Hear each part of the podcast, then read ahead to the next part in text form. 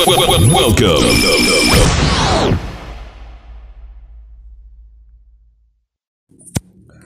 Assalamualaikum warahmatullahi wabarakatuh.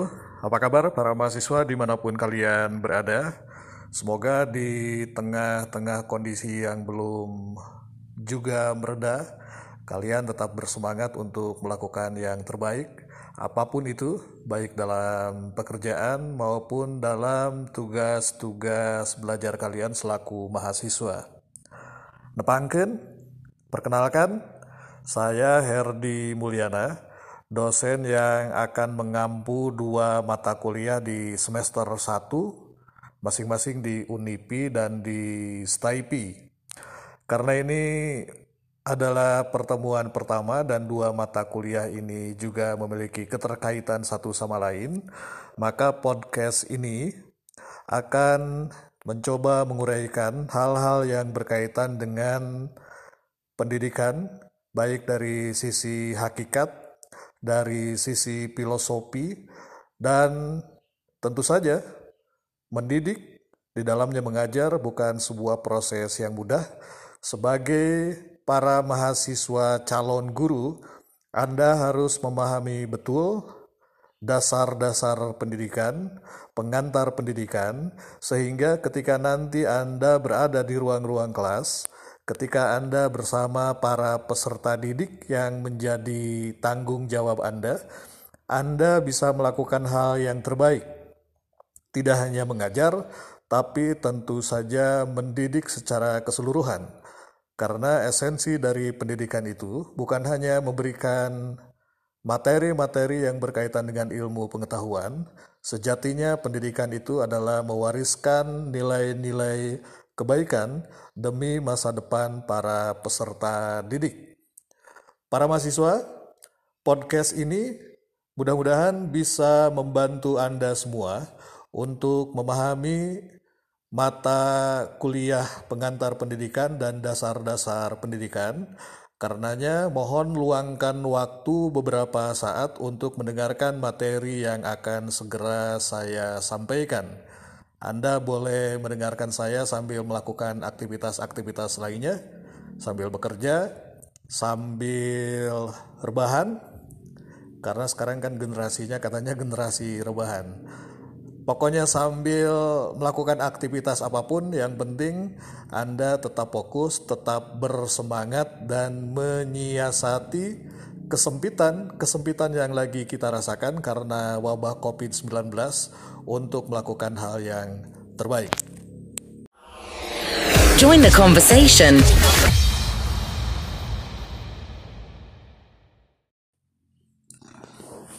Sudah siap para mahasiswa? Baik, kita akan memulainya dari sebuah pertanyaan esensial. Apakah yang dimaksud dengan pendidikan? Dilanjutkan dengan pertanyaan berikutnya, kenapa manusia harus memperoleh pendidikan? Dan dua topik ini akan mulai kita coba bahas. Sebelumnya, saya ingin menyampaikan sebuah quote yang pernah diucapkan oleh seorang pejuang kemanusiaan dari Afrika Selatan, yaitu Nelson Mandela.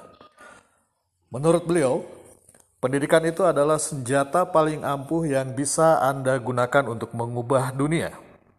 Dan tentu saja apa yang disampaikan oleh Nelson Mandela ini mengandung nilai-nilai kebenaran. Karena dunia dengan segala kecanggihannya hari ini merupakan buah atau proses dari pendidikan yang dilangsungkan secara turun-temurun dari generasi ke generasi. Dan para mahasiswa, salah satu yang paling berjasa atas perubahan dunia yang semakin hari semakin cepat, semakin luar biasa tentu saja di dalamnya karena ada pengabdian dari para guru. Para guru lah yang membawa manusia untuk mampu menggali potensi dan menggunakan akal sehatnya untuk melakukan hal-hal yang baik yang jadi pertanyaan, semua orang boleh pintar, semua orang merasa bisa mendidik, tetapi mendidik secara benar hanya bisa dilakukan oleh para guru. Karenanya, begitu besar jasa para guru bagi kehidupan dunia dari waktu ke waktu. Sehingga ada salah seorang bijak yang mengatakan, guru itu hampir saja menyerupai seorang rasul. Maka berdiri dan hormatilah para guru.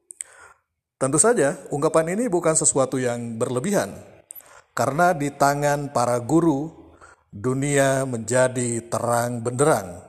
Manusia hijrah dari alam jahiliyah, memanfaatkan potensi yang ada pada dirinya untuk melanjutkan hidup sebagai halifah di muka bumi.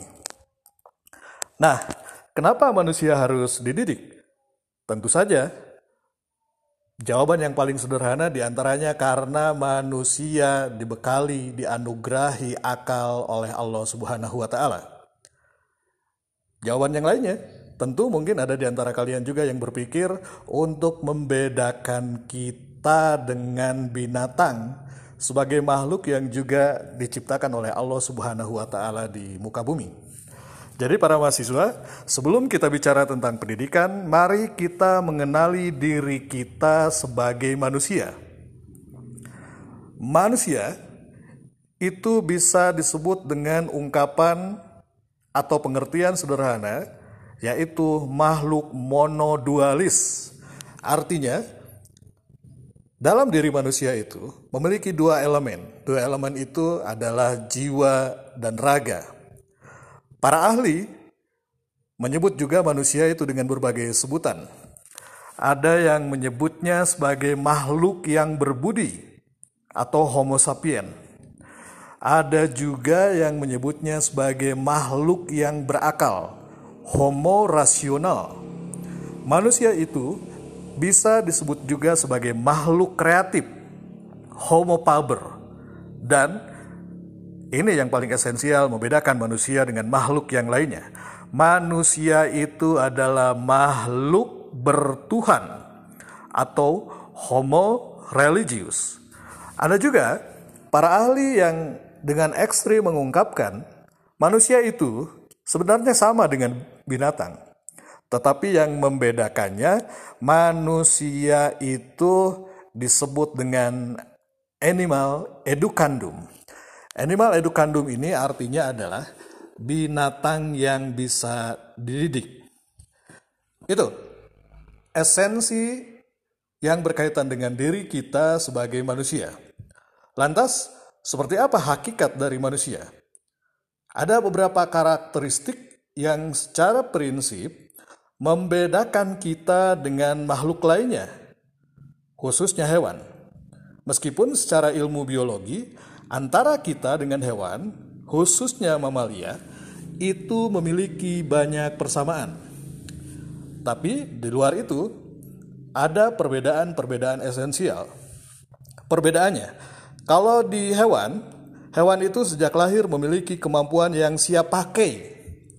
Jadi kalau kita lihat binatang, anak kucing, anak sapi, beberapa menit sejak dilahirkan, dia langsung memiliki kemampuan untuk berdiri. Beda dengan kita, sama sekali lemah dan tak berdaya. Hewan juga itu adalah makhluk biologis. Dan dalam melakukan apa pun itu, hewan lebih menonjolkan instingnya. Jadi hewan itu bertindak berdasarkan insting, tidak berdasarkan akal. Perbedaan yang lainnya antara hewan dengan manusia, hewan itu tidak mengenal etika, estetika, apalagi agama. Nah, bagaimana dengan manusia? Manusia hakikatnya sejak lahir dilahirkan dalam keadaan tak berdaya. Makhluk biologis, tapi dia juga sekaligus sebagai makhluk individual dan makhluk sosial. Yang berikutnya adalah manusia memiliki potensi yang berkembang. Manusia itu adalah sosok yang bisa bertanggung jawab. Manusia itu memiliki etika, estetika, dan agama. Yang jadi pertanyaan serius, apa yang bisa dilakukan oleh kita orang dewasa agar manusia-manusia ini, anak-anak tentunya, gitu ya, mampu menggali potensi dirinya sendiri, mampu memiliki karakter, dan karakter-karakter itu tentu saja akan berguna untuk kehidupannya. Kita akan lanjutkan perbincangan ini di segmen berikutnya. Kalian silakan bisa rehat sejenak untuk melakukan apa pun, makan, minum, beres-beres rumah, atau melanjutkan rebahannya. Jadi, so tetap untuk mendengarkan saya beberapa saat lamanya agar materi dari mata kuliah ini bisa kalian pahami dengan baik, bisa kalian pahami dengan komprehensif. Baiklah para mahasiswa, kita lanjutkan lagi materi yang sempat kita jeda tadi. Sebelum melanjutkan, Bapak mau mohon maaf apabila kualitas podcast ini tidak sesuai dengan harapan karena berbagai keterbatasan. Jadi ini no edit. Kalau Bapak ada salah-salah ucap, mohon dimaafkan. Kita masih berbicara tentang manusia dan juga perlu Bapak sampaikan dalam podcast episode ini ada beberapa kuis atau ada beberapa tugas yang harus kalian kerjakan dan nanti kalian mengirimkan tugasnya di Google Classroom yang sudah Bapak bagikan linknya mayoritas dari kalian baik di Unipi ataupun di Staipi sudah menjadi member di classroom masing-masing. Nah, jadi nanti tugas-tugas yang Bapak berikan itu kalian kerjakan dan kalian kirimkan di Google Classroom. Sekarang siapkan catatan kalian untuk menuliskan kuis pertama. Harus siap kalau sebagai mahasiswa ya. Jadi yang membedakan cara belajar kalian dengan di SMA atau di SMP, prinsip belajar kita di perguruan tinggi adalah prinsip belajar andragogi. Jadi prinsip belajar orang dewasa. Sedangkan sebagai guru, kalian itu nanti akan mendidik dan mengajar anak-anak yang belum dewasa. Tentu Sangat gamblang, sangat jelas perbedaannya. Sebagai orang dewasa, kalian memiliki kemampuan untuk mencerna materi-materi yang Bapak sampaikan sekaligus kalian memiliki kemampuan untuk mengerjakan tugas-tugas yang saya berikan. Tadi kita bicara tentang manusia. Tapi sebagai seorang muslim, tentu saja kita juga sangat meyakini hal-hal yang berkaitan dengan diri kita sebagai manusia dari perspektif agama. Karenanya, kuis yang pertama adalah kalian tuliskan hakikat manusia menurut pandangan Islam dan unsur-unsurnya. Sekali lagi, kalian tuliskan hakikat manusia dan unsur-unsur yang ada di dalamnya menurut pandangan agama Islam. Bagaimana cara mengerjakannya? Bagaimana kalian mencari referensinya? Tentu saja sebagai orang dewasa, Bapak tidak perlu menjelaskan secara detail. Itu untuk kuis pertama dalam podcast kali ini kita masih akan berlanjut untuk membicarakan hal-hal yang berkaitan dengan diri kita sebagai manusia. Tujuan yang paling elementer agar kita paham sebagai guru dan kita bisa memahami para peserta didik atau murid-murid kita sebagai manusia yang utuh. Nah, para mahasiswa, Manusia sebagai makhluk hidup umumnya mempunyai beberapa ciri. Yang pertama, organ tubuhnya kompleks dan sangat khusus, terutama yang berkaitan dengan otaknya. Jadi, kompleksitas kita sebagai manusia dan segala sesuatu yang berada di dalamnya tentu saja tidak akan pernah bisa kita pahami secara menyeluruh. Itu hanya rahasia Allah Subhanahu wa taala.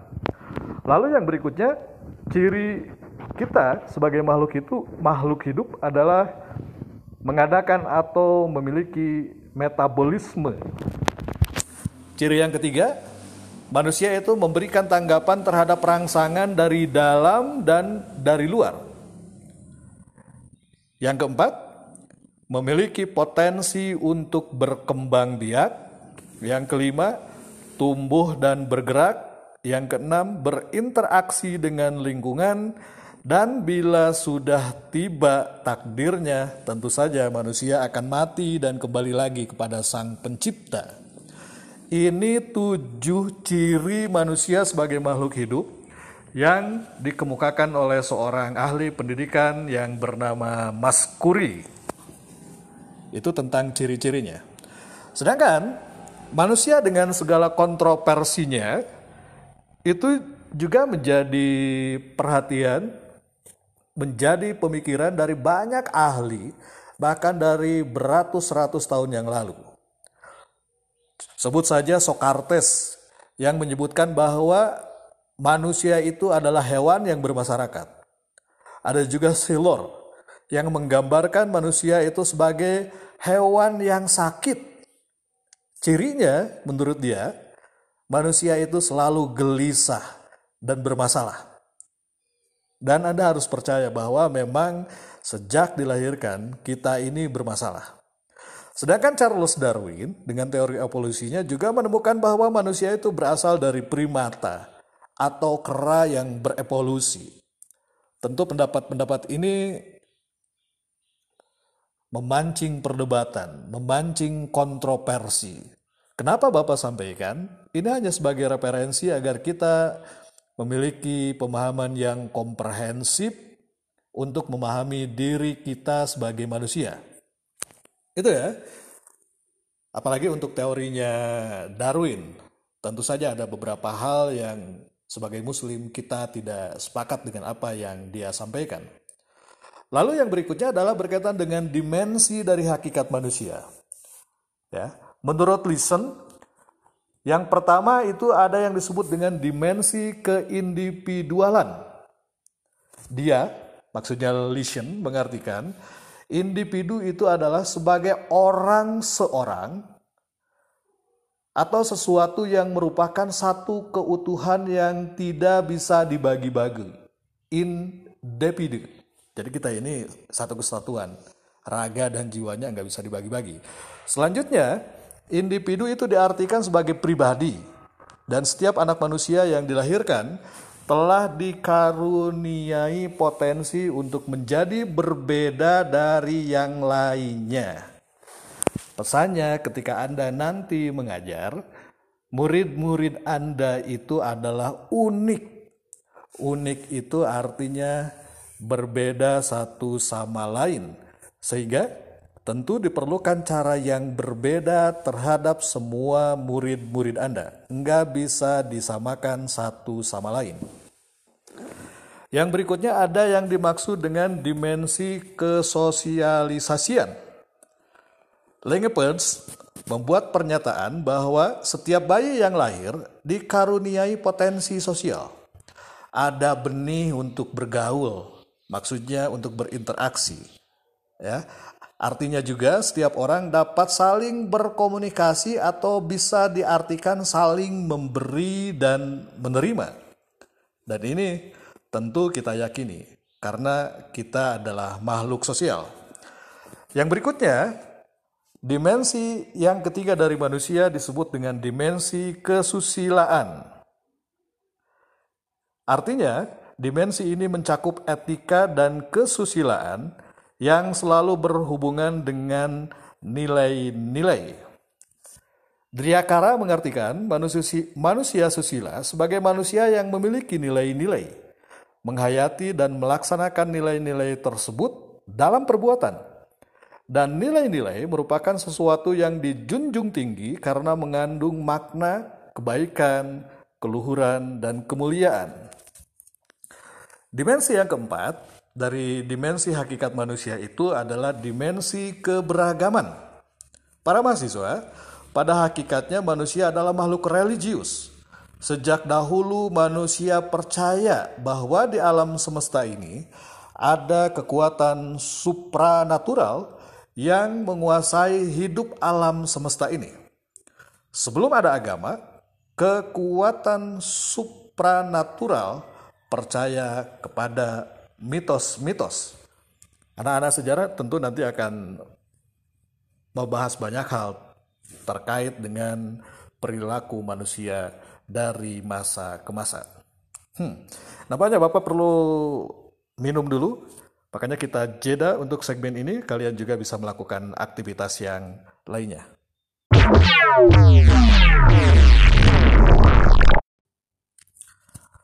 Baiklah para mahasiswa, kita lanjutkan lagi. Semoga kalian masih tetap bersabar untuk mendengarkan materi yang saya sampaikan. Tentu materi ini tidak selengkap kalau kita berada dalam kelas secara langsung bertatap muka.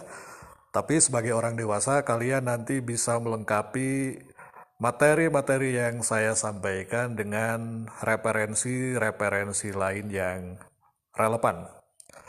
Sekarang kita akan coba menyampaikan beberapa teori yang berkaitan dengan manusia yang disampaikan oleh para ahli. Stephen R. Covey, benar begitu menyebutnya? Pokoknya begitulah. Dalam sebuah buku yang berjudul The Seven Habits of Highly Effective People, itu menyampaikan beberapa hal.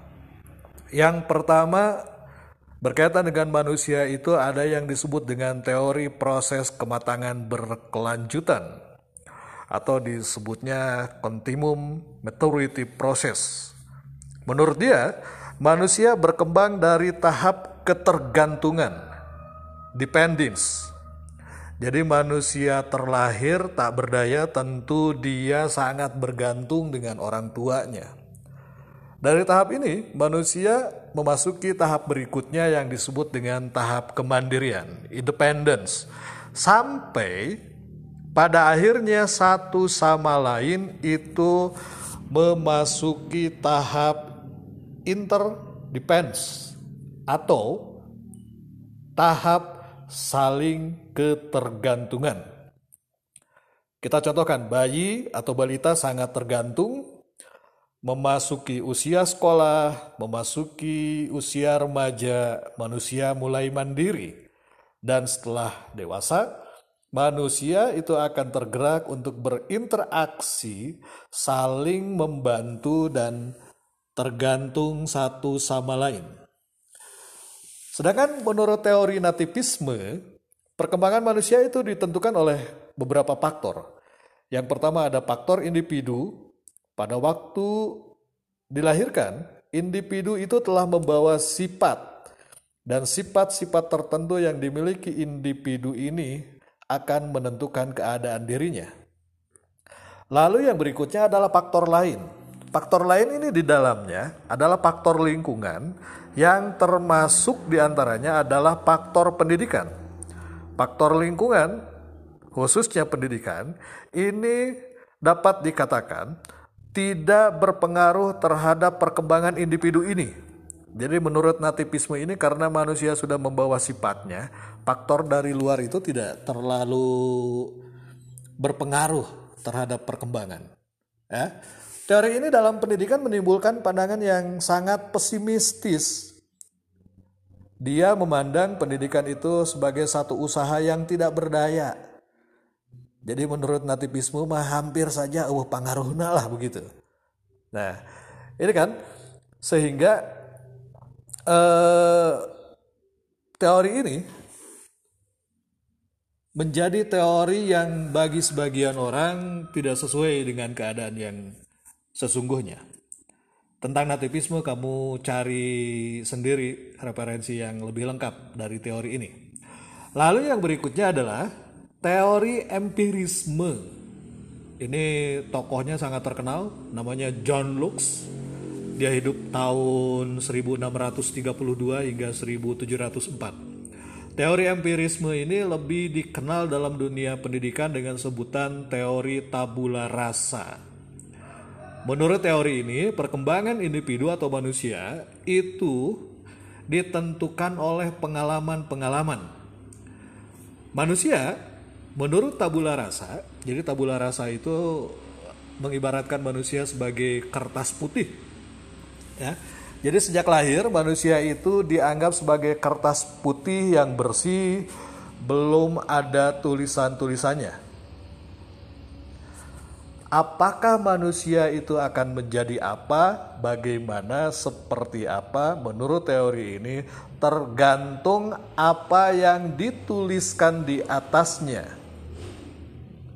Kalau nativisme itu cenderung pesimis, hanya mengandalkan sifat yang dibawa oleh manusia sejak lahir, teori ini sebaliknya justru lebih optimistis dan memandang pendidikan merupakan usaha yang cukup untuk membentuk pribadi dari seorang manusia.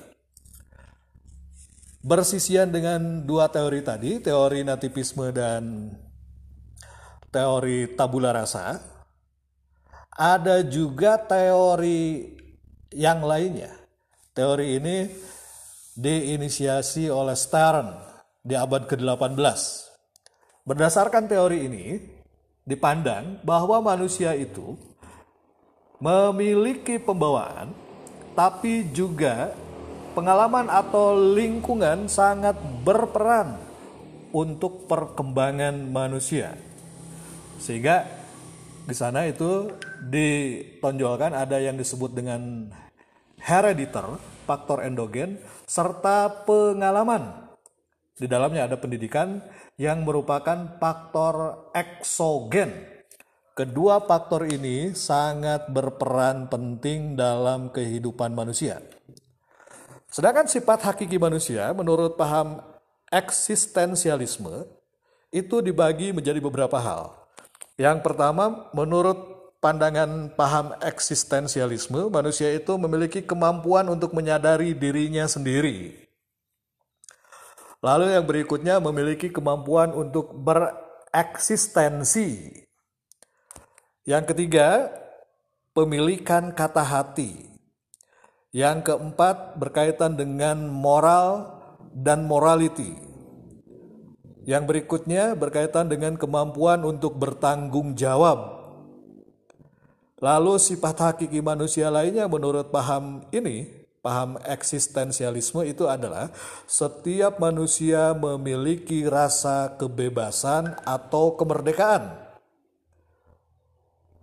Yang berikutnya, manusia itu akan melaksanakan kewajiban dan menyadari haknya dan yang terakhir, menurut paham eksistensialisme, wujud sifat hakiki manusia itu adalah kemampuan untuk menghayati kebahagiaan. Bagaimana ini bisa diterjemahkan? Silakan nanti kalian mencari referensi-referensi lainnya dari teori konvergensi ini. Ya. Dan para mahasiswa kita akan melanjutkan bahwa manusia itu bisa dikembangkan. Jadi dimensi hakikat manusia yang berupa potensi-potensi yang belum teraktualisasikan dan akan berkembang dengan pendidikan yang diperolehnya. Karenanya, pengembangan dimensi yang dimiliki oleh manusia itu dibagi dua. Ada yang disebut dengan pengembangan utuh dan pengembangan tidak utuh. Pengembangan utuh itu dilihat dari perspektif wujud dimensinya. Lalu juga dilihat dari arah pengembangannya. Itu beberapa hal yang berkaitan dengan manusia dari hakikat, sifat, dimensi, dan yang lainnya. Masih ada materi lain, kita akan lanjutkan di segmen berikutnya.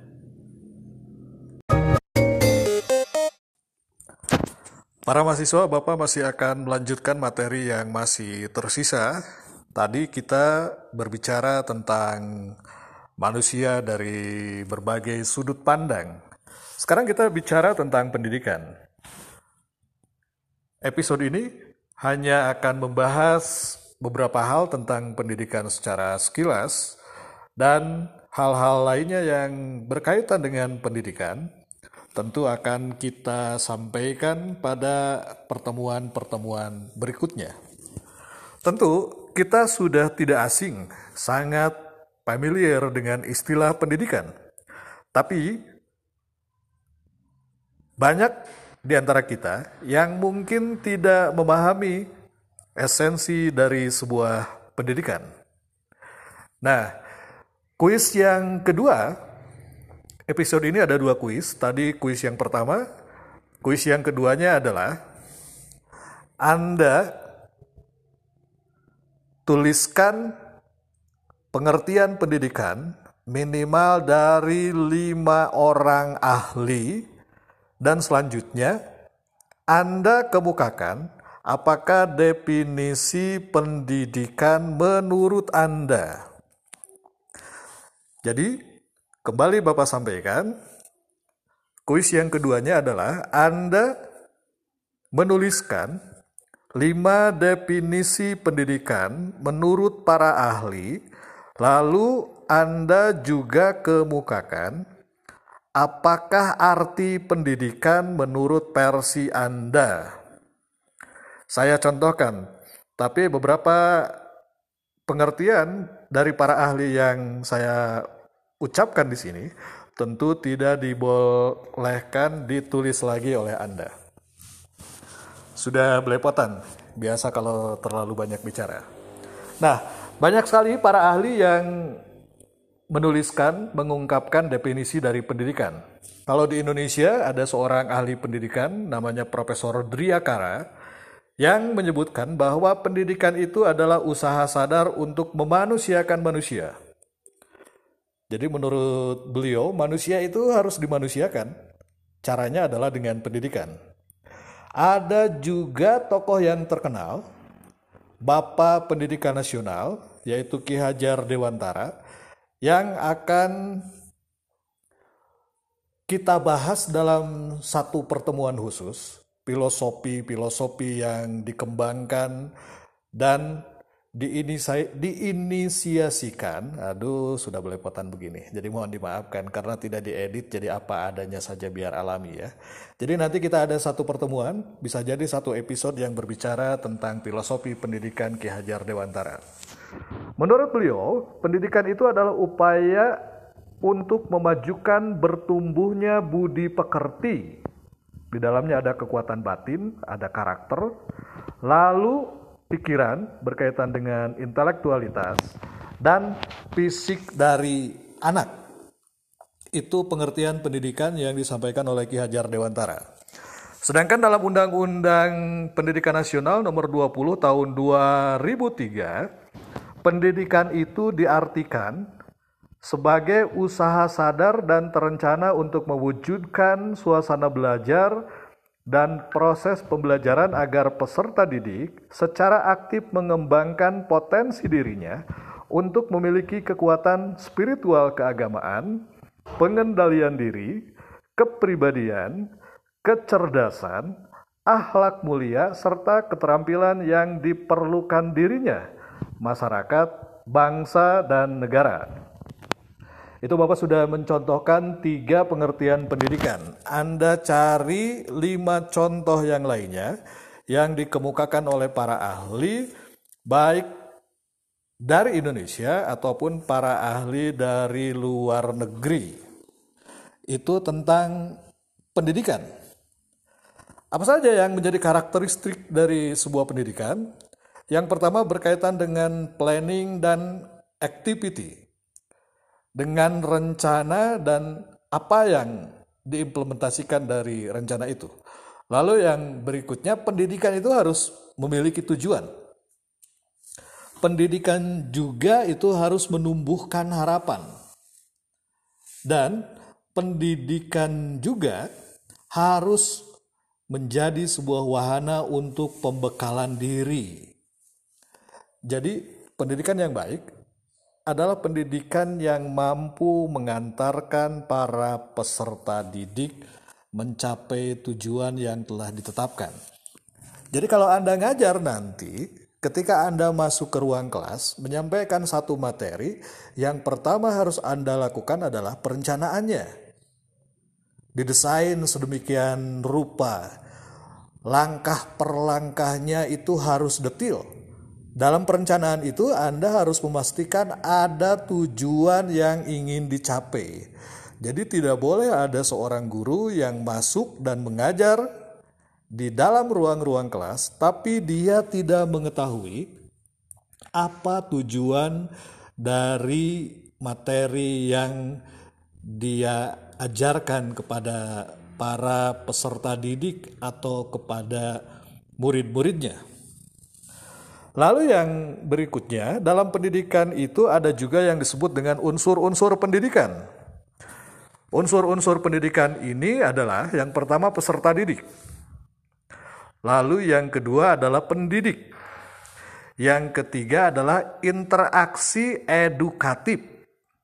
Yang keempat berkaitan dengan tujuan pendidikan. Yang kelima berkaitan dengan materi pendidikan. Yang keenam berkaitan dengan alat dan metodenya. Dan yang ketujuh berkaitan dengan lingkungan pendidikan yang disiapkan. Ini, jadi tadi sudah ada pengertian, lalu karakteristik, dan juga unsur-unsur pendidikan. Unsur-unsur pendidikan ini adalah satu kesatuan yang tidak bisa dipisahkan satu sama lain. Dan yang paling elementer dari unsur-unsur pendidikan ini tentu saja adalah dua elemen. Yang pertama adalah peserta didik, kalau bagi guru-guru yang mengajar dari jenjang SMA ke bawah, peserta didik itu adalah orang-orang yang belum dewasa. Lalu yang berikutnya adalah pendidik. Pendidik ini adalah orang dewasa yang memiliki kompetensi, yang memiliki kemampuan untuk mendidik anak-anak dengan kata lain, seorang pendidik itu adalah orang yang ahli, orang yang memiliki kompetensi pedagogik. Dengan kata lain, tidak boleh ada seorang pun yang nekat mendidik dan mengajar anak-anak kalau dia tidak memiliki kemampuan untuk mendidik. Dalam Undang-Undang Guru dan Dosen sudah diamanatkan seorang guru minimal harus memiliki empat keahlian, empat kompetensi atau empat kemampuan. Yang pertama berkaitan dengan kemampuan pedagogik, yang kedua kemampuan profesional, yang ketiga kompetensi sosial, yang keempat adalah kompetensi kepribadian. Kompetensi ini juga akan kita bahas dalam pertemuan-pertemuan berikutnya. Untuk podcast kali ini nampaknya kita akhiri dulu sampai di sini tapi nanti ada segmen penutup saya ingin kembali mereview dan menyampaikan beberapa hal yang berkaitan dengan materi yang saya sampaikan pada episode 1 dan 2 dari podcast ini. Untuk itu harap bersabar nanti saya akan kembali lagi.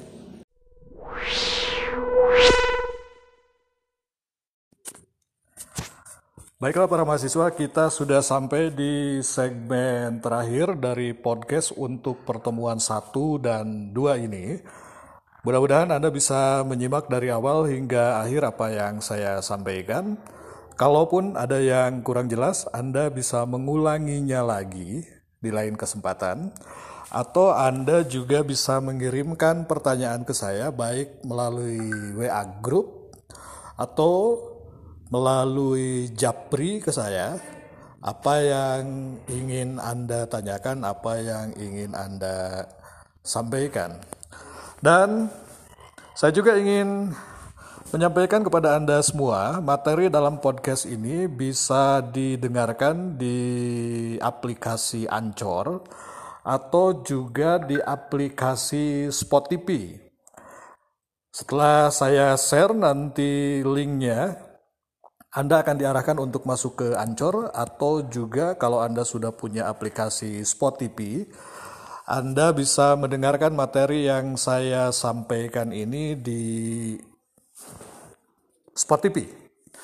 Para mahasiswa, jangan lupa habis Anda mendengarkan podcast ini, Anda kerjakan dua pertanyaan dari kuis yang saya sampaikan di segmen-segmen sebelumnya. Saya ulang, untuk yang kuis yang pertama itu berkaitan dengan hakikat dan unsur-unsur manusia dari perspektif agama Islam. Sedangkan pertanyaan yang kedua itu adalah definisi pendidikan dari para ahli ditambah apa yang dimaksud pendidikan menurut versi Anda. Untuk memudahkan, kuis ini nanti akan saya posting di Google Classroom. Jadi Anda bisa menjawabnya di fitur kuis yang saya siapkan di Google Classroom. Sampai kapan? Tentu nanti waktunya kita batasi. Minimal Anda, maksimal maksudnya, maksimal Anda harus mengerjakan kuisnya itu satu hari sebelum pertemuan berikutnya. Para mahasiswa, tentu kalau disimpulkan, ada dua hal yang saling berkaitan antara kita sebagai manusia dan pendidikan yang harus kita lakukan agar anak-anak yang belum dewasa atau para manusia ini bisa dimanusiakan. Dan untuk para mahasiswa yang barangkali memiliki kesulitan dalam materi yang saya sampaikan, Anda juga bisa mencari referensi-referensi yang menurut Anda memiliki keterkaitan dengan materi yang sudah saya sampaikan. Sebelum mengakhiri, saya ingin menyampaikan kepada Anda, kalau Anda hari ini memilih menjadi mahasiswa di prodi keguruan, baik di bahasa Inggris, di sejarah, atau juga di PAI, itu artinya anda telah mengambil tanggung jawab besar dari proses peradaban manusia. Karena semua orang boleh saja pintar, tapi tidak semua orang memiliki bakat untuk menjadi guru. Jadi kalau Anda bersama saya hari ini, Anda ini telah menunaikan sebuah panggilan kemanusiaan untuk mewariskan tradisi nilai-nilai kebaikan dan ilmu pengetahuan untuk generasi-generasi di masa yang akan datang. Tentu, kita menginginkan generasi-generasi setelah kita adalah manusia-manusia yang cakap, yang berkarakter, dan tentu saja bertakwa kepada Allah Subhanahu wa Ta'ala. Untuk sementara, saya akan akhiri podcastnya, para mahasiswa.